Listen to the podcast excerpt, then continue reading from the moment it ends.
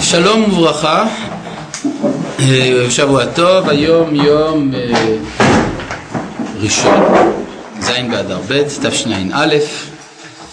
מאחר ואויבינו מבקשים להשבית את שמחתנו, ושמחתנו היא גם תורתנו, אז אנחנו דווקא נלחמים בהם וממשיכים בלימוד התורה.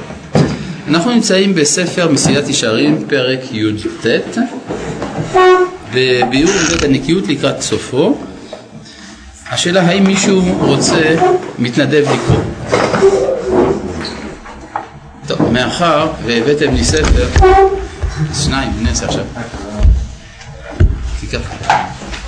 טוב, מאחר והבאתם לי ספר, אז אני יכול להיות בעצמי המתנדב. זה לא פרק י"ט, זה פרק י"א, אתם רואים שהתבלבלתי. אמ, אנחנו מדברים על מידת הכבוד, הכבוד, הכבוד. כן, זה לקראת סוף הפרק. כן, נתחיל אותה מיתרה עליה חמדת הכבוד. חמדת הכבוד זה גם אה, מהדברים ששייכים למידת הנקיות. מידת הנקיות זה בענפי האיסורים. כן, אז חמדת הכבוד היא מענפי מידת הגאווה.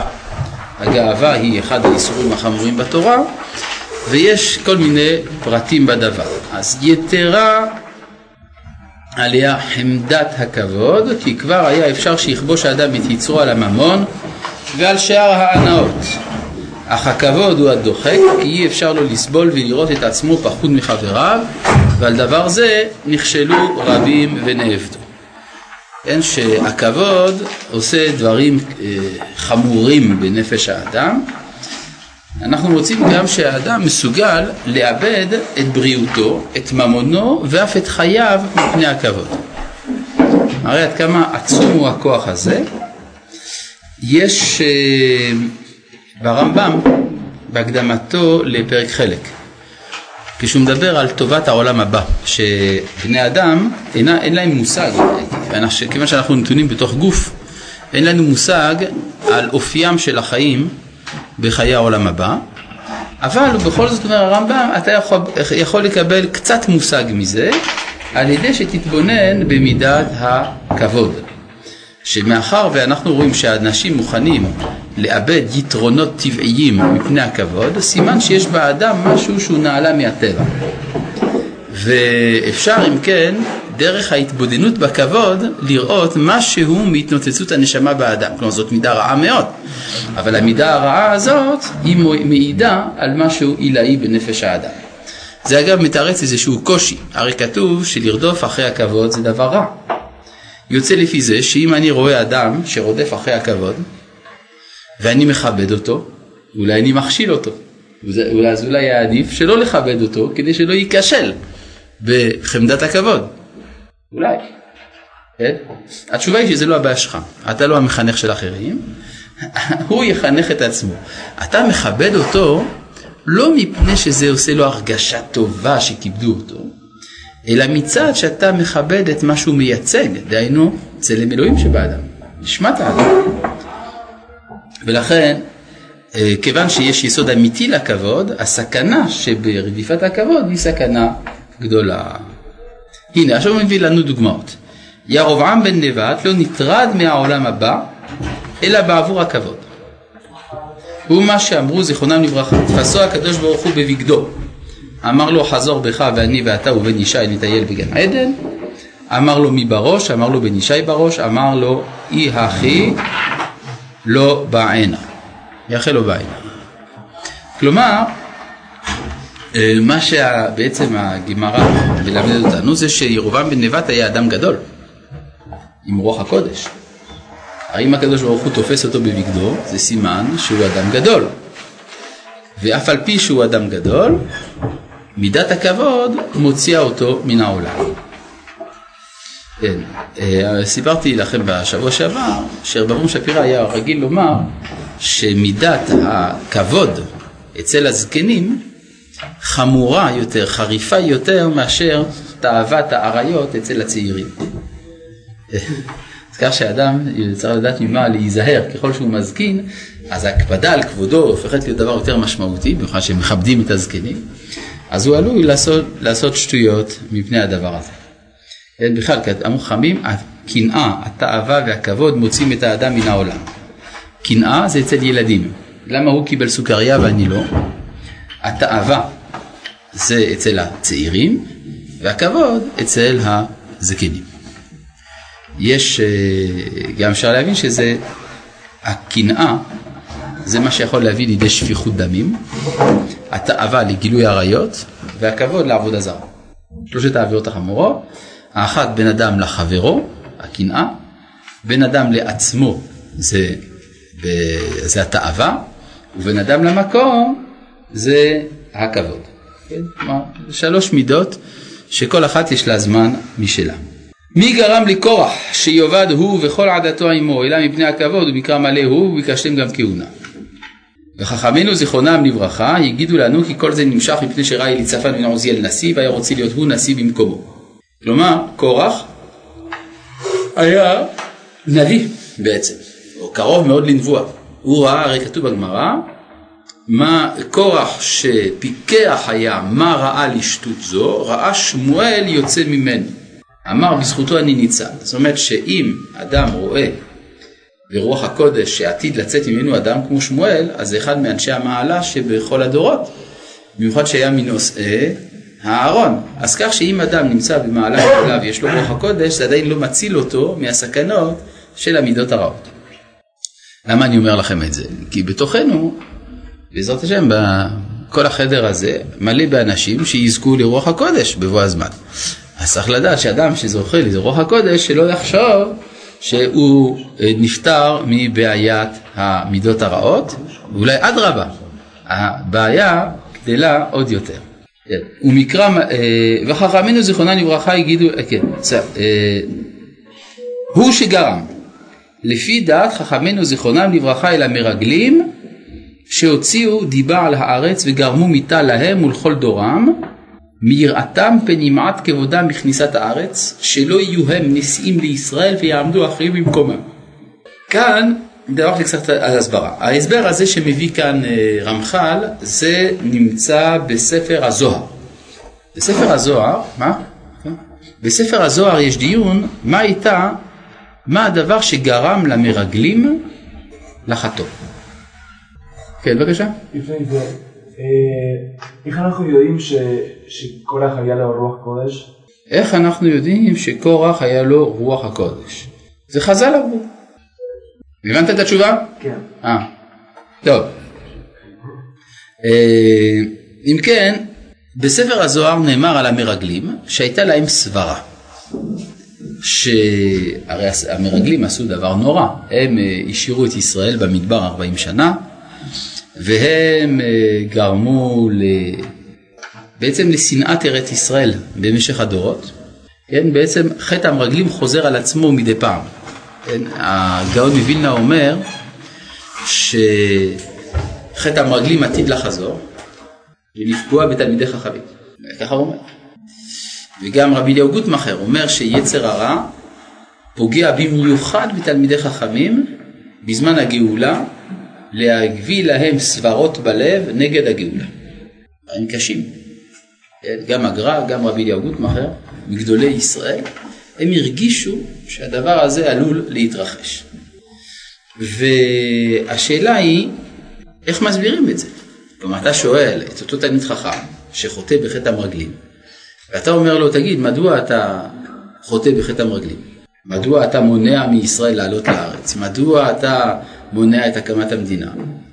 יש לו סברות, הסברים חינוכיים ואחרים.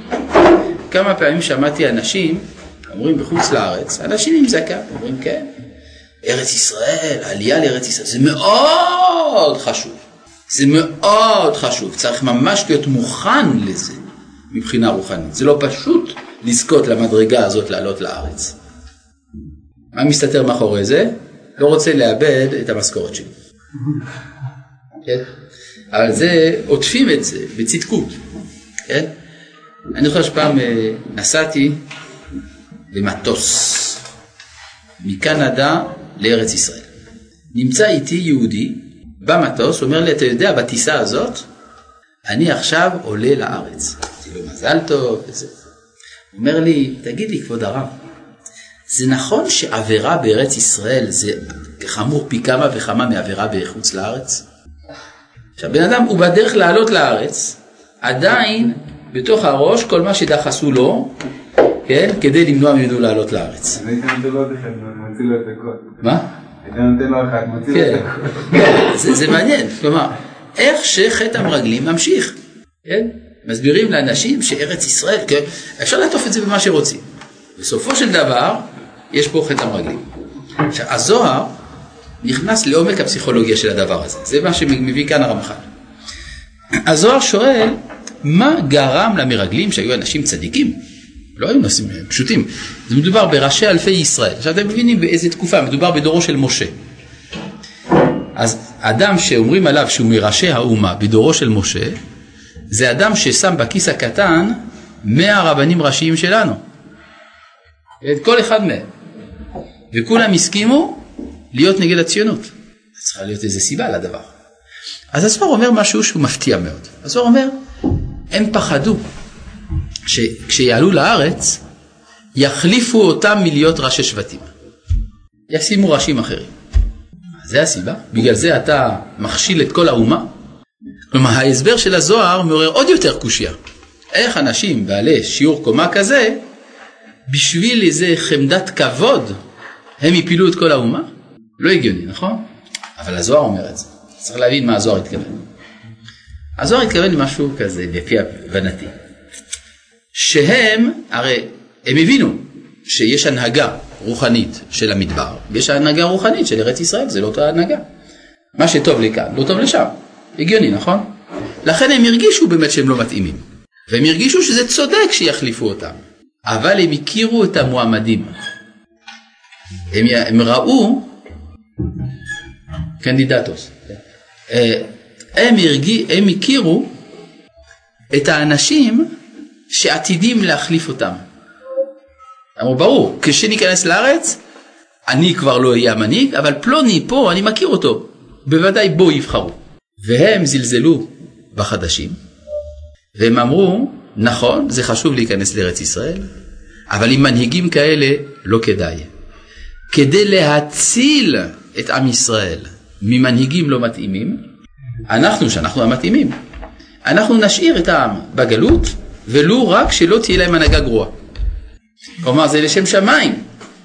השיח המודע הוא שיח לשם שמיים, כדי להציל את עם ישראל ממנהיגים לא מתאימים. וזה עצמו, עכשיו, זה בוודאי טעות היה. אבל כיוון שזה עטוף בהרבה הרבה מאוד אידיאליזם כביכול, אז זה, זה הצליח לעבור להם בראש. עכשיו, מה שהזוהר מגלה לנו מאיפה זה התחיל. זה התחיל מאיזשהו חוסר נקיות בנקודה עמוקה מאוד בנפש בנושא הכבוד, וזה אחר כך התלבש בכל האידיאולוגיות. מובן? אבל זה מתחיל ממשהו שלא נוקה עד הסוף. ודבר שלא מנוקה עד הסוף הוא מעלה חיידקים. והחיידקים זיהום, בסופו של דבר. אז זה מה שאומר כאן, הוא שגרם לפי דעת חכמינו זיכרונם לברכה זוהר פרשת שלח אל המרגלים שיוציאו דיבה על הארץ וגרמו מיתה להם ולכל דורם מיראתם פן ימעט כבודם בכניסת הארץ שלא יהיו הם נשיאים לישראל ויעמדו החיים במקומם. אגב יש מדרש שפה לא מובא אבל הוא מדרש שקיים והוא מדרש מזעזע. כתוב שמשה ביקש להיכנס לארץ והקדוש ברוך הוא אומר לו לא, לא מתאים לך וזה הגיע זמנך לתת ליהושע. ואז אמר משה אין בעיה שיהושע יהיה המנהיג אני סתם יהודי פשוט אבל אני אכנס לארץ. אמר לו הקדוש ברוך הוא בוא נעשה ניסיון. הגיע עמוד הענן עמד ליד יהושע ויהושע שמע את דבר השם וכאשר הוא גמר אמר לו משה מה הוא אמר לך? אמר לו, כשהוא היה מדבר איתך, היית אומר לי? אמר משה, אלף מיתות ולא קנאה אחת, וביקש למות. כן, מדרש קשה. הוא קלט על עצמו מהר. כן, לא, משה היה גדול, העדיף למות מאשר לקנא. כן? או. טוב, אה, על מה התחיל שאול לארוב אל דוד? אלא מפני הכבוד. טוב, שאול כידוע, שאול שהיה צדיק, היה באמת אחד מגדולי המלכים שלנו, היה גם עם מחלת נפש מסוימת, כן? של איזה, אפשר, איזה פרנויה או משהו כזה מדוד, אפשר לומר שיש לו נסיבות מקילות, אבל אף על פי כן זה התחיל ממשהו, כן? שמה? שנאמר ותעננה הנשים המשחקות ותאמרנה היכה שאול באלפיו ודוד ברבבותיו. ויהי שאול עוין את דוד מהיום ההוא והלאה. כלומר הוא שמה, יצאו, חזרו מהמלחמה, אחרי שכיסחו את הצורה לאויבים, כולם שמחים, שאול שמח, דוד שמח, הנשים מתחילות לשיר. מה הן שרות? היכה שאול באלפיו ודוד ברבבותיו. המלך פגוע. מה המשמעות של זה? עוד המלכות אבל לא- למדנו שלא לא- לא.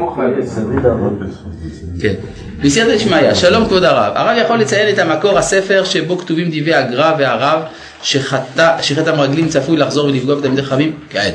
הגר"א זה מובא בספר כל התור, ודברי רבי אליהו גוטמכר מובא בספרו מכתב מאליהו, זה לא מכתב מאליהו המפורסם, זה מכתב מאליהו אחר של רבי אליהו גוטמכר.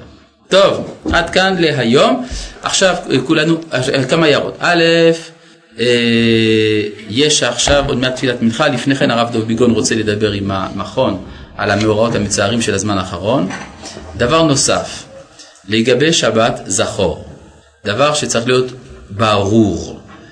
אף על פי שבמוצאי שבת זה פורים דפרזים, וכל מי שגר מחוץ לירושלים עושה פורים כבר במוצאי שבת.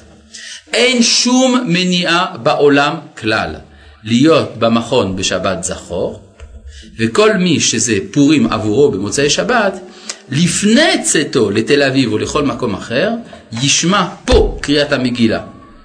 במניין מיוחד עבור הגרים מחוץ לירושלים, אחרי שישמע את המגילה, זה לוקח חצי שעה, הוא נוסע. נוסע ועושה פורים בבית, וחוזר לפורים ביום ראשון בערב, פורים השני, פה במכון מאיר.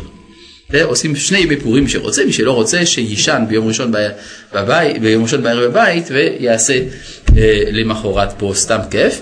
אה, לכן שבת זכור חשוב חבר'ה להישאר. עוד דבר, בפורים, אחרי הצהריים, הרי יש פה סעודת פורים, בסביבות השעה שתיים, משהו כזה, אחרי זה בסביבות של, שלוש וחצי הולכים לרבנים. רוצים השנה לעשות את זה ברשימות מסודרות, אולי, בכל מקרה לא נשארים פה אחרי הצהריים של פורים סתם להשתעמם, אלא באים ושמחים אצל הרבנים בשכונה. כל טוב.